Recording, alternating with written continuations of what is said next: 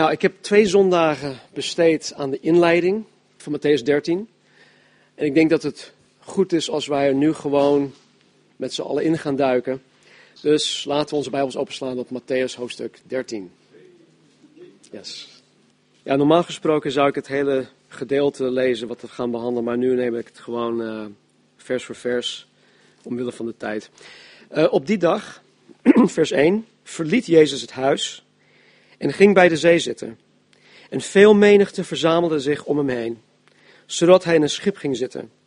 En heel de menigte stond op de oever. En hij, Jezus, sprak tot hen veel dingen door gelijkenissen.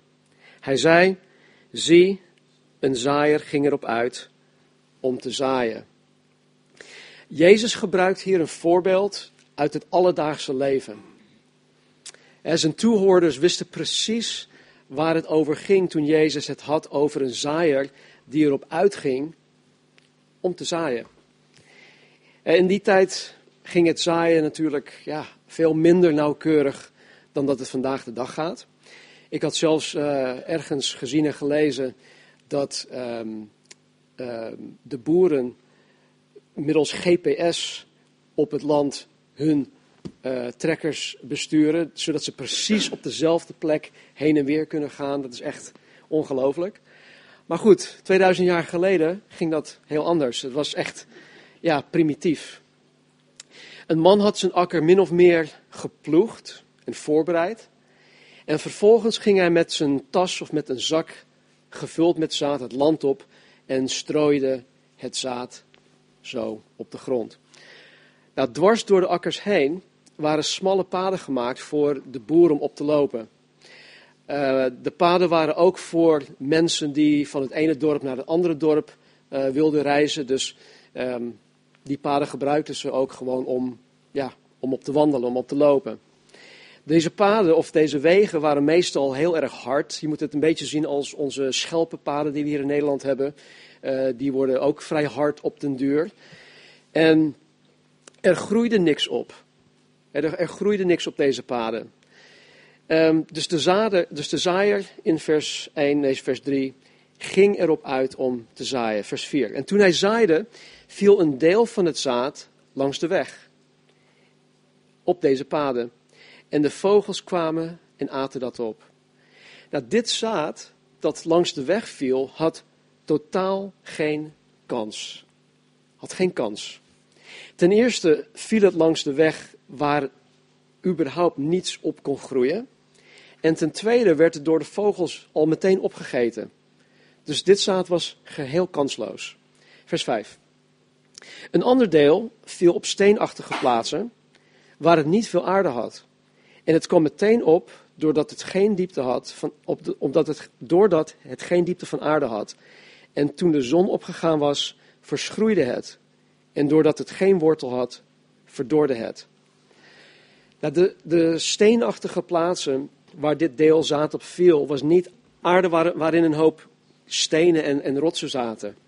Het was eigenlijk een stuk grond dat uit natuursteen bestond met een heel dun laagje aarde erbovenop.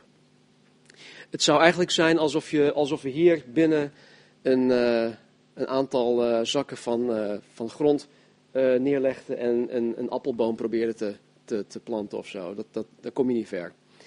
Dus er lag een heel dun laagje aarde erbovenop. Nou, dit zaad ontkiemde wel, maar ik weet niet of jullie ooit zaadjes in een, in een bakje hebben laten ontkiemen. Het gaat vooral de lucht in. Dus dit zaad, dit ontkiemde wel, maar het, ging vooral, het groeide vooral de hoogte in. Het kon zich niet wortelen. Normaal gesproken groeit een plant of een boom beide kanten op. Het groeit de hoogte in en het groeit ook de diepte in. Maar dit zaad dus niet. En omdat het zich niet kon wortelen, verschroeide het meteen zodra de volle zon erop scheen.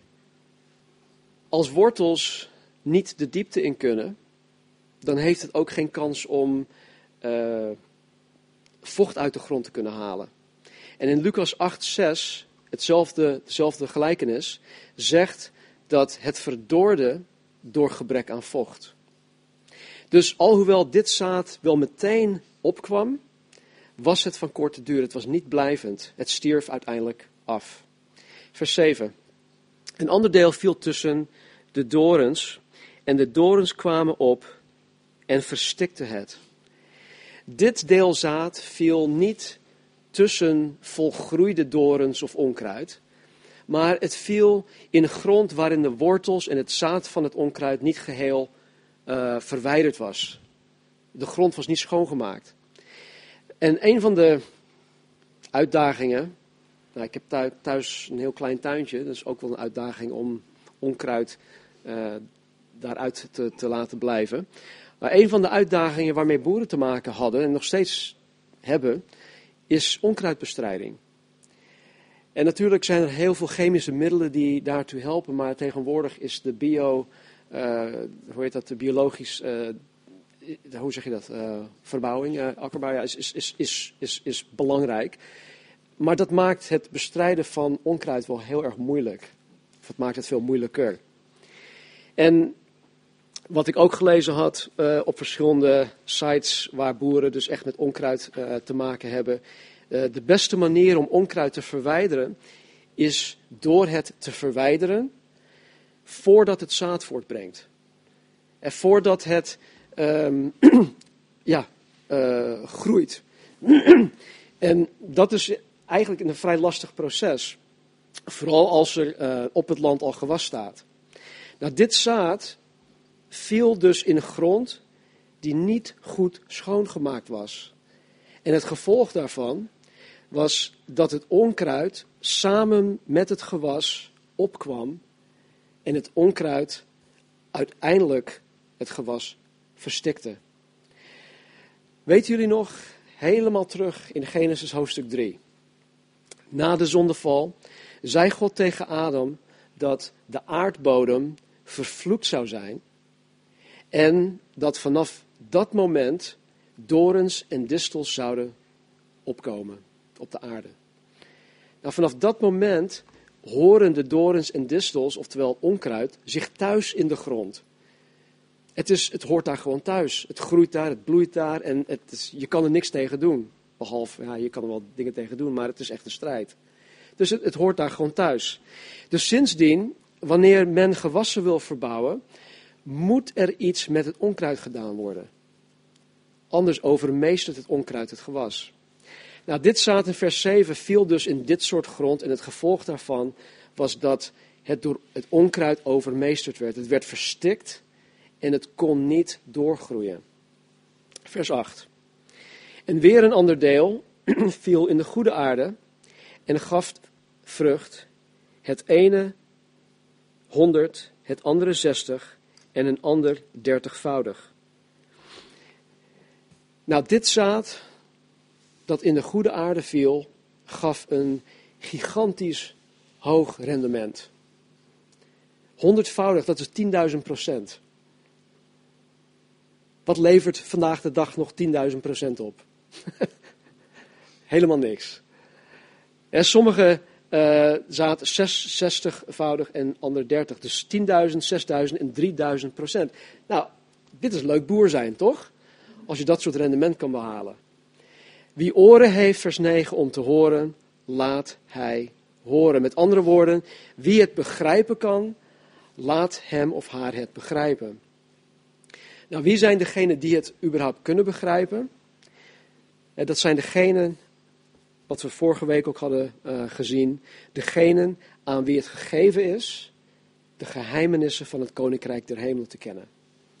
En zoals ik vorige week ook al zei, dit zijn degenen die in Jezus geloven. Dit zijn degenen die, in die Jezus navolgen. Dit zijn degenen die Jezus gehoorzamen.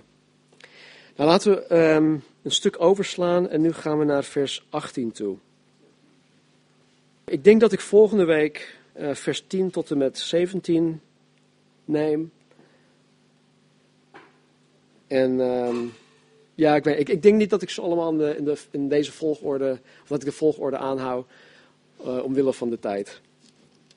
Maar goed, dat vindt Jezus vast niet erg. Vers 18 tot en met 23. Luistert u dan naar de gelijkenis van de zaaier.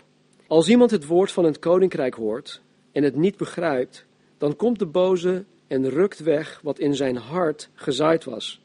Dat is hij bij wie langs de weg gezaaid is.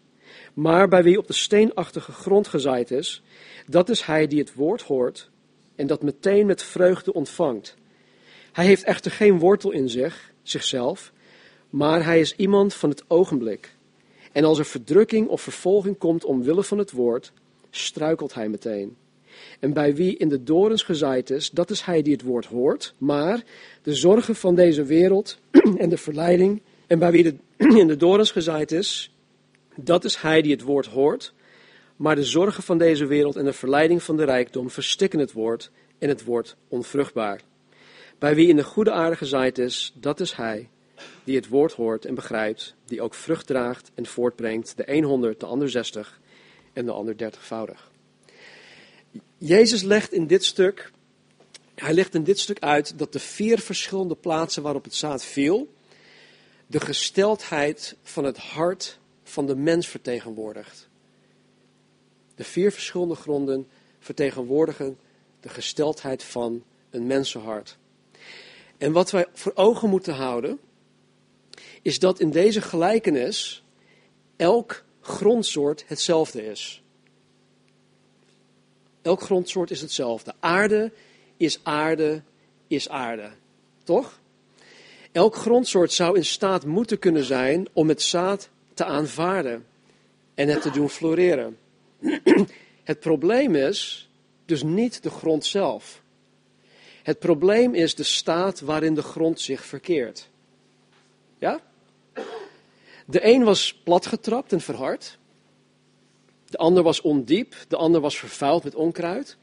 En de laatste was klaar om veelvoudig vrucht te produceren. Dus dat is één. Wat we ook voor ogen moeten houden, is dat het zaad dat op de vier verschillende plaatsen viel, precies dezelfde is. Het is niet zo dat de zaaier in zijn tas greep en keek van, oh nou dit is slecht zaad, dit gooi ik maar langs de weg. En ik bewaar het allerbeste zaad voor de goede aarde.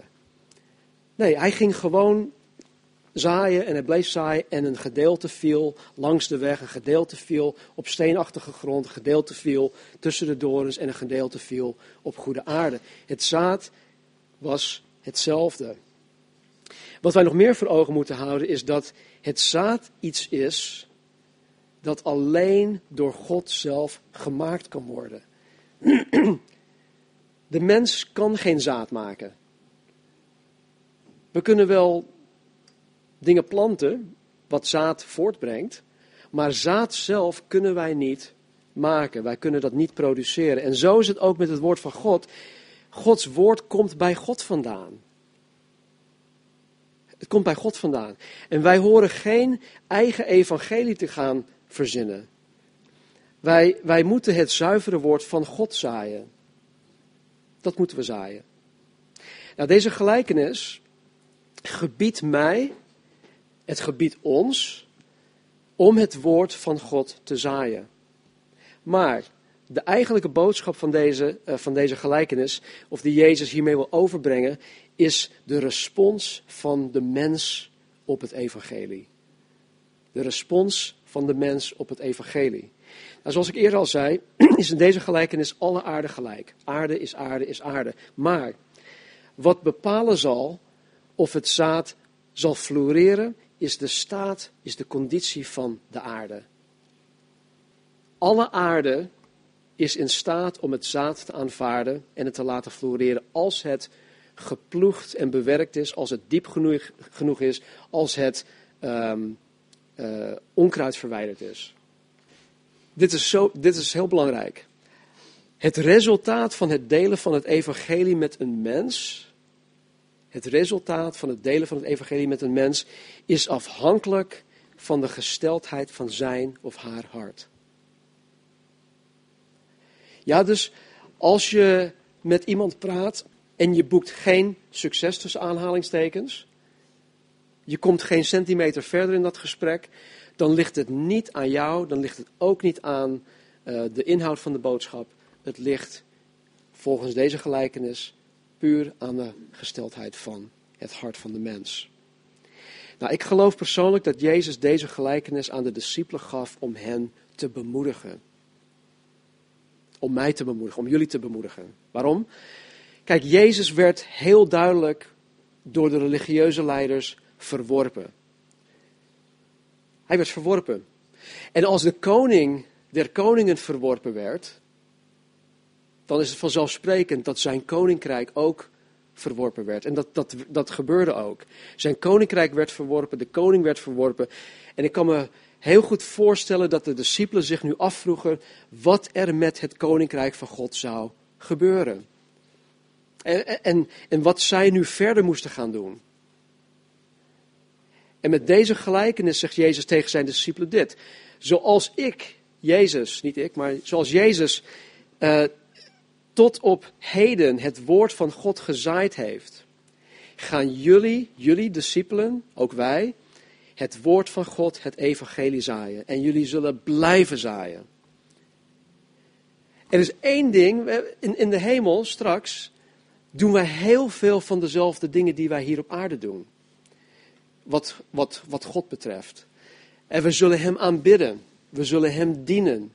We zullen tot Hem zingen. We zullen allerlei dingen doen. Er is één ding in de hemel die wij in de hemel absoluut niet kunnen doen. Dat is het zaad zaaien op aarde. Wij, wij hebben maar één kans om het zaad te zaaien en dat is hier in dit leven. We hebben maar één kans in dit leven om het evangelie met mensen te delen. Als straks in de hemel bestaat die kans, bestaat die gelegenheid niet meer. Daarom is het zo belangrijk dat Jezus ons dit nu geeft. Nou, wanneer wij zaaien, kan je dit soort respons van mensen gaan verwachten. Luistert u dan naar de gelijkenis van de zaaier, vers 18. Als iemand het woord van het koninkrijk hoort en het niet begrijpt, dan komt de boze en rukt weg wat in zijn hart gezaaid was. Dat is hij bij wie langs de weg gezaaid is. Jezus zegt dat wanneer wij mensen het evangelie vertellen, wij mensen tegen zullen komen die het woord misschien aanhoren, maar er verder niets mee doen. Gaat hierin en hier weer eruit. Ze begrijpen er niets van. En dan niet omdat er iets aan de inhoud van de boodschap mankeert, maar omdat de harten van deze toehoorders verhard zijn. In het Oude Testament noemt de Bijbel dit soort mensen hardnekkig of halstarrig. Zo'n persoon is totaal ongeïnteresseerd in de dingen van God. Het woord van God dringt totaal niet tot hem of haar door. Hij houdt het evangelie van Jezus Christus volkomen buiten beschouwing, omdat hij vindt dat het allemaal onbelangrijk is of onzin is. Hij heeft alles dat met Jezus Christus te maken heeft al zo lang verworpen, dat de grond of de aarde van zijn of haar hart ondoordringbaar en onontvankelijk is geworden voor het woord van God. Je komt er niet doorheen. Nou, omdat het zaad, het woord van God, niet tot deze persoon doordringt, blijft het aan de oppervlakte liggen. En het blijft blootgesteld aan onze grote vijand, de Satan. En dat wat gezaaid werd, wordt meteen door de Satan weggeroofd. Nou, hoe, hoe berooft Satan de mensen dan van het woord van God? Satan berooft deze mensen van het woord van God door middel van valse leraren. Valse leraren die hun misleiden door hun leugens te laten geloven. Door hen te, ervan te overtuigen dat het evangelie onzin is. Satan berooft mensen van het woord van God door hun angstig te maken voor wat andere mensen van hun gaan denken als zij Christus zouden gaan navolgen. Satan berooft deze mensen van het woord van God door hen te verblinden. Te verblinden met trots. En waardoor men niet tot het besef kan komen dat zij zondig zijn. En dat zij echt keihard een, een redder en een zaligmaker nodig hebben. Satan laat hun geloven dat zij niet echt slechte mensen zijn. Of dat als zij zichzelf überhaupt moeten gaan verbeteren, dat zij het zelf wel kunnen. Satan berooft deze mensen ook van het woord van God door twijfel te zaaien, door vooroordelen. vooroordelen over God, vooroordelen over christenen, vooroordelen over de kerk. Door koppigheid, door uitstel, ook door een liefde van de wereldse dingen, een liefde voor zonde en nog een hoop andere combinaties van dit soort dingen. Dit zijn dus de, de niet reagerende toehoorders die, die geen respons geven op het horen van het woord van God. Vers 20. Maar bij wie op de steenachtige grond gezaaid is, dat is hij die het woord hoort en dat meteen met vreugde ontvangt. Hij heeft echter geen wortel in zichzelf, maar hij is iemand van het ogenblik. En als er verdrukking of vervolging komt omwille van het woord, struikelt hij meteen. Jezus zegt dat wanneer wij mensen vertellen over het koninkrijk van God, wij ook mensen zullen tegenkomen die het woord aanhoren en er direct laaiend enthousiast over zijn. Dit vind ik hartstikke leuk om dat mee te maken, om eerlijk te zeggen. In tegenstelling tot de persoon die verhard is en niet op het woord van God reageert, biedt deze persoon totaal geen weerstand. En deze persoon heeft een, een, emotionele beslissing genomen om Jezus Christus na te willen volgen. En die persoon is er ook helemaal vol van. Hij voelt zich overdreven gelukkig, hij of zij. En derhalve komt hij of zij trouw naar elke zondagsdienst, naar de doordeweekse samenkomst, naar de bidstonden. Hij vertelt mensen over zijn of haar uh, nieuw geloof, over de kerk waar hij deel van uitmaakt. Hij of zij is vol van de voorganger en alle mensen in de kerk en alles dat er in zijn of haar leven gebeurt, maar voor slechts een tijdje. Het is van korte duur. Want omdat de grond, de aarde van zijn hart, zeer ondiep is, heeft het woord van God geen ruimte, geen diepte om zich, om zich in, in zijn hart te gaan wortelen. Het krijgt niet de ruimte. Het evangelie heeft een positieve reactie gekregen, maar het is tijdelijk. En alle veranderingen die in zijn, zijn leven plaats hebben gevonden, die zijn slechts oppervlakkig. Hij is niet in het diepst van zijn wezen veranderd, in het diepst van zijn hart. Zijn gevoelens zijn veranderd, maar niet zijn hart. Ook niet zijn denken, ook niet zijn ziel. Gods levengevende woord kan zich niet in zijn hart wortelen, omdat onder het dun laagje aarde ligt een vast gesteente die eigenlijk nog harder is en nog meer ondoordringbaar is dan de harde grond langs de weg. Er is een hoop enthousiasme. Maar er is geen bewijs van berouw over zijn zonde. Er is geen bewijs van bekering of erkenning dat hij verloren is of dat hij echt een redder nodig heeft. Er is geen bewijs van nederigheid, van het arm zijn van geest. Omdat hij eigenlijk nooit heeft stilgestaan um, bij wat het kost om christen te zijn. De kosten nog niet berekend. Wanneer deze persoon het evangelie hoort, krijgt hij een religieuze ervaring, echt. Maar hij is niet daadwerkelijk wedergeboren. En dat is te merken, want op het moment dat hij omwille van het christen zijn verdrukking of vervolging ervaart, dan haakt hij af. Het woord verdrukking trouwens in de grondtekst betekent druk, pressure, druk. Dus op het moment dat zo'n persoon druk begint te ervaren, dan begint het hem of haar echt moeilijk te worden. De druk bijvoorbeeld om de Heer te gaan dienen. Bij sommige mensen voelt dat aan als een gigantische druk. De druk om gediscipeld te worden op het moment dat uh, een, een, een, meer volwassen christen in de gemeente zegt van joh, kom, uh, kom elke dinsdagavond bij mij, ik wil je, ik wil je helpen, ik wil je discipelen, ik wil je um, op sleeptouw nemen. De druk om verandering in zijn of haar leven te brengen. De druk om bepaalde vriendschappen, uh, vriendschappen af te breken. De druk om zichzelf te gaan verloochenen, zijn kruis op zich te nemen, in Jezus in alles na te volgen. Dat wordt ervaren als druk bij, bij zo'n persoon. Op het moment dat hij of zij beseft dat het geloof in Jezus Christus hem of haar het leven gaat kosten, dan wordt het te moeilijk. En dan haken ze af. Weet je, ik heb met dit soort mensen gebeden om hun leven aan de Heer te geven.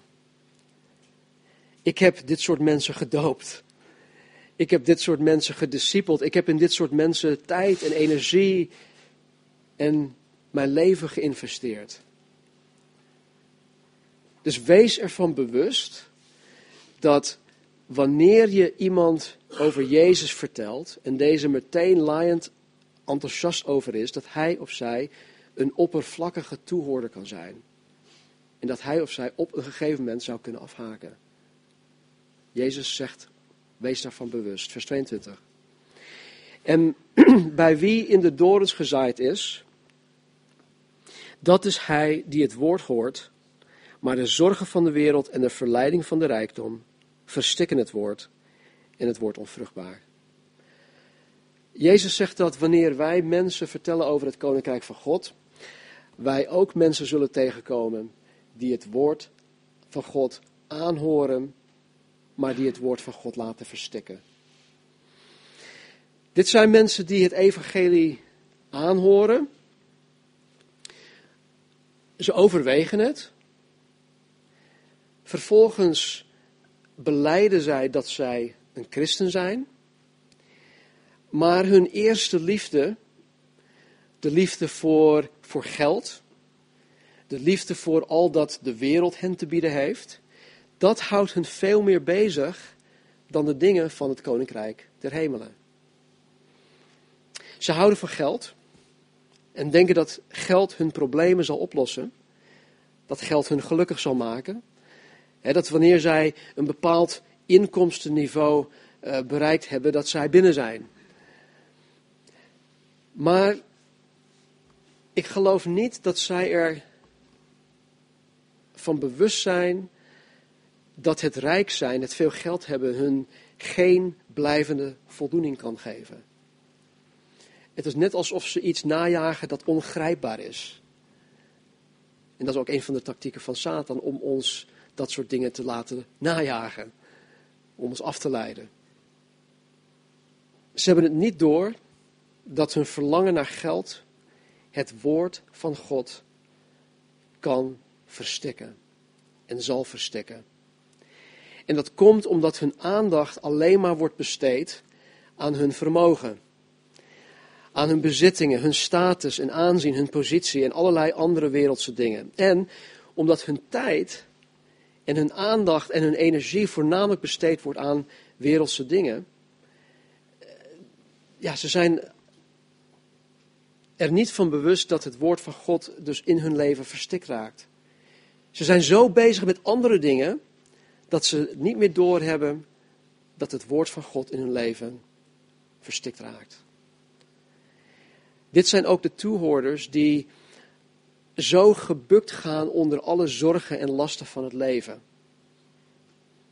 Hun leven is continu één grote drama. Er is continu iets in hun leven gaande waardoor al hun tijd, al hun aandacht en energie opgeslokt wordt.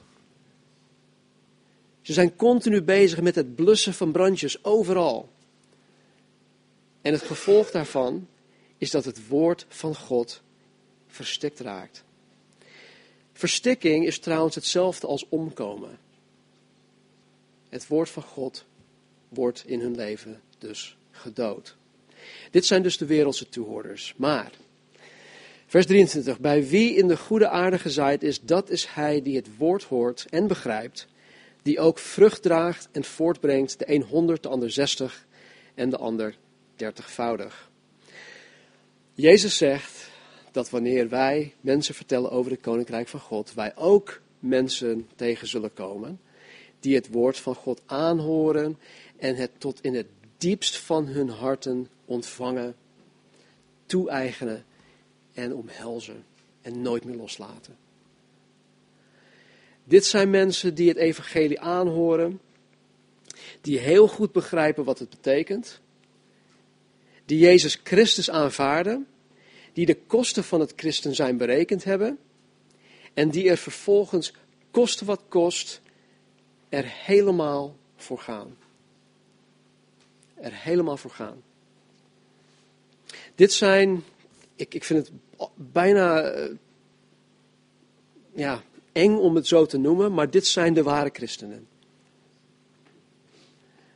Dit zijn degenen die daadwerkelijk gered zijn, die Jezus navolgen, die zich onderwerpen aan zijn heerschappij. Die zich weten te verlogen en, verlogenen en aan zichzelf weten te sterven. Dit zijn degenen die tot het besef komen dat zij een nieuw testamentische priester zijn. Petrus spreekt over het priesterschap van alle gelovigen.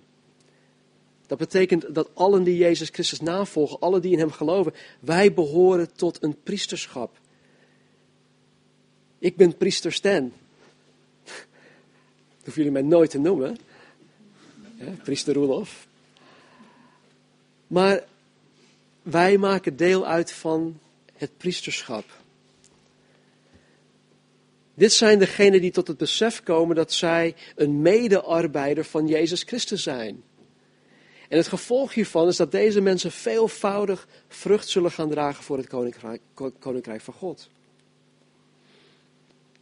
Vrucht dragen is het bewijs dat God bovennatuurlijke dingen in een mensenleven aan het doen is.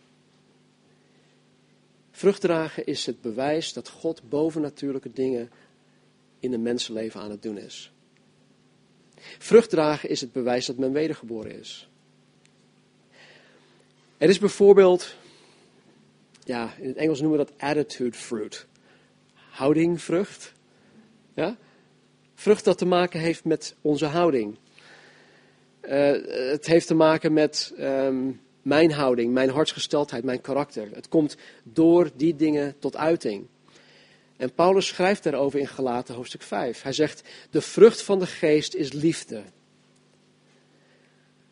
Dus als liefde door mijn leven tot uiting komt, door mijn houding, door mijn hartsgesteldheid, door mijn karakter, dan zegt Paulus, draag ik vrucht. Wat de liefde ook omschrijft is uh, wat, wat er vervolgens staat. Blijdschap, vrede, geduld, vriendelijkheid, goedheid, geloof, zachtmoedigheid, zelfbeheersing. Allemaal dingen die de vrucht van de geest in een mensenleven omschrijft. En als deze dingen herkenbaar zijn in jouw leven, dan draag je vrucht. Sommige honderdvoud, de ander zestig, de ander dertig. Maar het moet aanwezig zijn. En weet je, ik ben, ik ben zo ontzettend gezegend om deel uit te mogen maken van, van deze gemeenschap. Want ik zie dat wij gezamenlijk en ook als individuelen, als individuen vrucht dragen. Ik voel me echt bevoorrecht om deel uit te mogen maken van dit groep mensen. Als ik in Jezus Christus blijf, zoals Jezus in Johannes 15 uitlegt, de rank in de wijnstok. Als ik als wedergeboren christen in Jezus blijf, dan zal ik vanzelf vrucht gaan dragen. Het hoort nou eenmaal bij het christen zijn. Weet je, ik, ik hoef dan niet te streven of te worstelen of uh, onder, ja, in, in een uh, krampachtig trachten om, om liefde in mezelf op te brengen naar jullie toe. Of ik hoef dan niet krampachtig geduldig te worden. Oh, ik moet geduldig zijn. Oh, ik, ik moet vriendelijk zijn. Ik, ik moet zachtmoedig zijn. Ik moet zelfbeheersing hebben.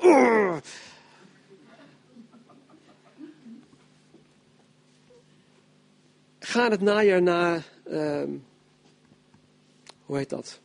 De Horst in, Lisse. Uh, de Olmenhorst, ja.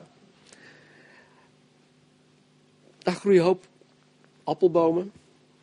En ik, heb, ik ben daar geweest en ik heb geen enkele appel gehoord die zei van, oh, ik moet een appel worden. Nee, het hangt daar gewoon aan de tak.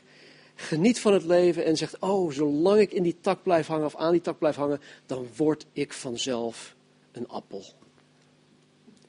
En dat bedoelt Jezus ook hè, in, in Johannes 15. Blijf in mij en mijn woord in u. Dan zal je uiteindelijk vrucht gaan dragen. En door het dragen van vrucht wordt God de Vader verheerlijkt. Deze toehoorders zullen zichzelf gaan vermenigvuldigen door anderen het evangelie te vertellen. Door het woord van God te zaaien en te blijven zaaien en te blijven zaaien, totdat een deel ook in de goede grond valt. De apostel Paulus schrijft aan de Romeinen in Romeinen 1:13 dat hij ernaar verlangde. Hij verlangde ernaar om onder hen ook vrucht te hebben, zoals ook onder andere heidenen. Heidenen, niet Joden. Hier, hiermee geeft Paulus aan dat het brengen van mensen tot geloof in Jezus Christus ook vruchtdragen is.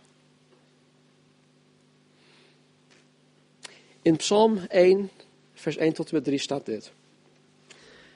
Welzalig de man. En welzalig betekent, oh, dolgelukkig. Gelukkiger kan hij niet zijn. Welzalig is de man die niet wandelt in de raad van de goddelozen. Die niet staat op de weg van de zondaars, die niet zit op de zetel van de spotters, maar die zijn vreugde vindt in de wet van de Heer. In zijn wet dag en nacht overdenkt. De wet betekent gewoon het woord van God. Want, want, en hier komt het, hij zal zijn als een boom geplant aan de waterbeken die zijn vrucht geeft op zijn tijd. Man, dat is zo mooi. Weet je, dit is, gewoon een belofte. Wij hoeven niet te streven, te, te, te worstelen om vrucht te dragen. Wij horen Jezus na te volgen. In Hem te blijven, Hem te gehoorzamen. Zoals Johannes de Doper zei. Hij moet meer worden, ik moet minder worden. En hoe meer Jezus Christus in mij gestalte krijgt, hoe meer ik vanzelf vrucht ga dragen. Tot slot dit. In deze gelijkenis laat Jezus ons de vier mogelijke responsen zien op het evangelie.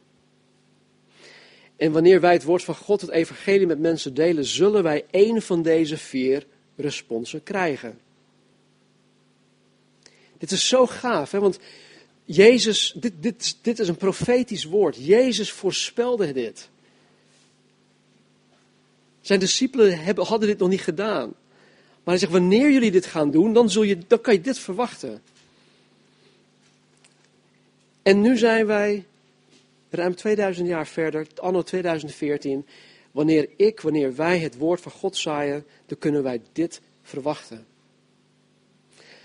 Op eerste gezicht kan dit best wel ja, ontmoedigend lijken.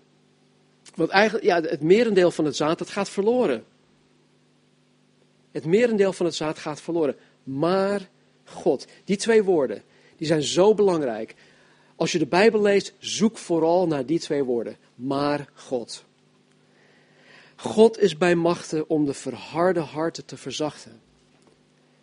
In Ezekiel zegt God tegen hem uh, dat hij de, de, stenen, de harten van steen veranderen zal. Hij zal de mens een hart van vlees geven. God is dus bij machten om de verharde harten te verzachten. Dus wanneer je bij een eerste poging tegen een verhard hart uh, aanstuit, blijf bidden voor die persoon. Bid voor die persoon en blijf volharden in het bidden voor die persoon. Bid dat God de grond van zijn of haar hart zal, zal ploegen, zal bewerken, zal voorbereiden, zal verzachten, zal gereed maken voor het zaad.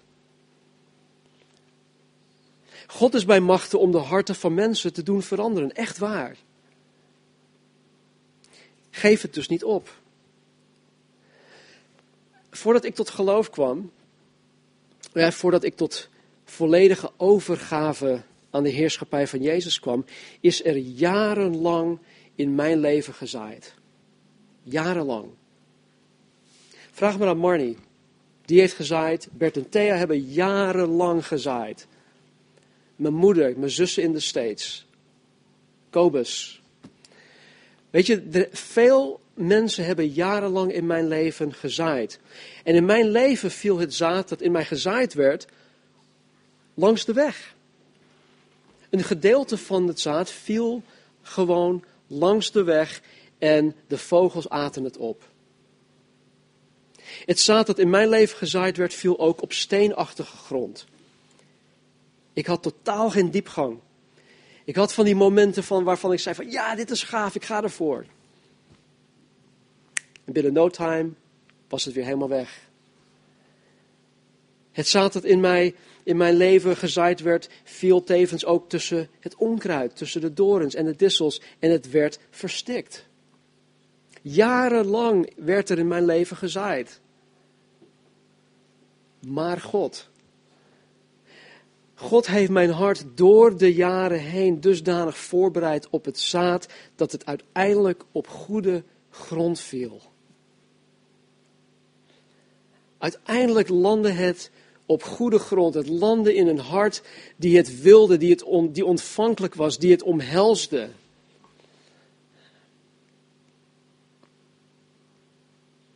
En nu mag ik, nu mag ik in Christus door de kracht van de Heilige Geest vrucht dragen. Ik mag het, het is een voorrecht. Er is hoop voor degenen die nu nog geen vrucht dragen. Dus blijf, mensen, blijf, blijf, blijf voor hun bidden. En wanneer de, de Heer maar een, een, een, de deur op een kiertje open doet, dat is genoeg om weer een paar van die zaadjes gewoon poem door dat kiertje heen te smijten. Met de hoop dat, ja, dat één of twee zaadjes op dat goede, goede grond valt. Ja. Het mooie is, het zaad dat ons gegeven wordt, waarmee wij horen te zaaien, het raakt nooit op. Het is oneindig. Er is hoop. Dus blijf zaaien en blijf bidden. Oké. Nog één ding. Als je slechts twee of drie zaadjes per jaar de lucht in gooit, dan zijn de kansen natuurlijk erg klein dat je veelvoudig vrucht kan verwachten. Dus de les hierin is ook om te blijven zaaien. Elke gelegenheid die je krijgt, zaai het.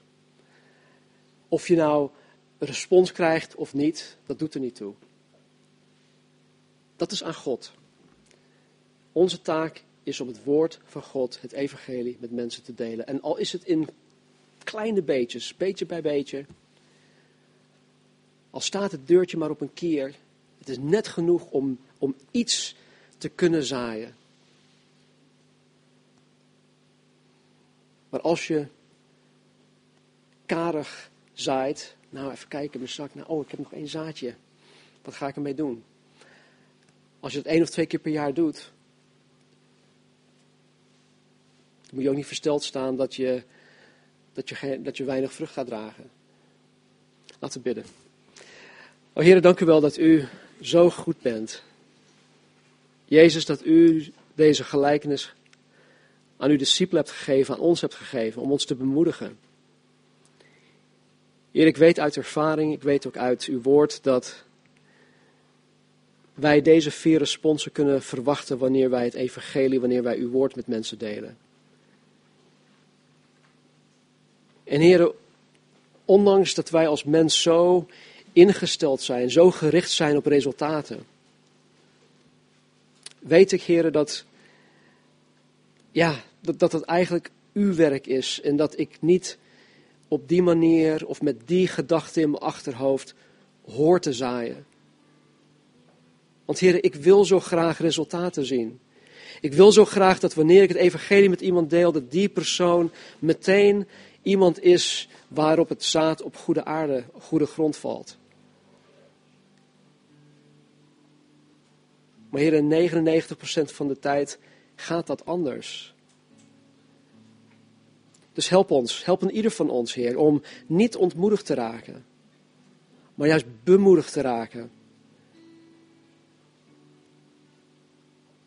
En help ons om voor ogen te houden dat wanneer het zaad op goede grond valt, dat het veelvoudig vrucht zal dragen. Vrucht, heren, dat, dat ons toegerekend zal worden. Vrucht, Heer, waarvoor wij beloond zullen gaan worden in de eeuwigheid. Dus help ons ook om een eeuwig perspectief te krijgen. Dat we niet alleen gericht zijn of gefocust zijn of ons blind staren op ehm, directe resultaten. Maar dat we volharden, dat we leren volharden. Dat we leren wachten. Dat we leren bidden. Heer, help mij daar persoonlijk bij. Heer, als ik denk aan mijn, aan mijn kinderen. Mijn dochters, mijn schoonzonen, mijn kleinkinderen. Er is door de jaren heen al zoveel gezaaid. En ik zie ook daar, heren, dat, dat het langs de weg is gezaaid, dat het op steenachtige grond is gezaaid, dat het op, of tussen de dorens en tussen het onkruid is gezaaid, dat het daar is geland. Maar Heer, ik bid voor een ieder van mijn dochters. Voor mijn schoonzoons, Heer, voor mijn kleinkinderen, dat U hun harten zal doen voorbereiden, Heer, opdat het zaad, uw woord, op goede grond zal landen. Dat het zal ontkiemen, dat het, zal, uh, dat het vrucht zal dragen. En heren, zo hebben wij allemaal in ons eigen leven mensen die wij op het hart hebben, die wij dicht naar het hart, heren, dragen, die wij lief hebben, heren, die wij zo graag in uw koninkrijk willen zien. U kent ze stuk voor stuk bij naam. En Heer, we dragen al deze mensen voor uw troon. We dragen ze op, Heer, voor uw troon. We bidden, Heer, we smeken u. U bent de Heer van de oogst. Dat u hun zielen, Heer, zal oogsten voor het koninkrijk der hemelen. Dank u wel. Help ons, Heer, en help ons ook om onszelf te onderzoeken. Heer, om er zeker van te zijn wat voor grond wij vertegenwoordigen, wij zelf. Dat wij ons eigen hartsgesteldheid tegen het licht van uw woord aanhouden. Waardoor u ons zekerheid zal geven. Help ons, Heer. Dank u wel voor het nieuw leven van Marcel en Helene. Zegen, Heer, dit gezin. Zegen Thijs en dat hij, Heer, u mag leren kennen. En dat hij u zal dienen. Omwille van uw naam, Jezus. Amen.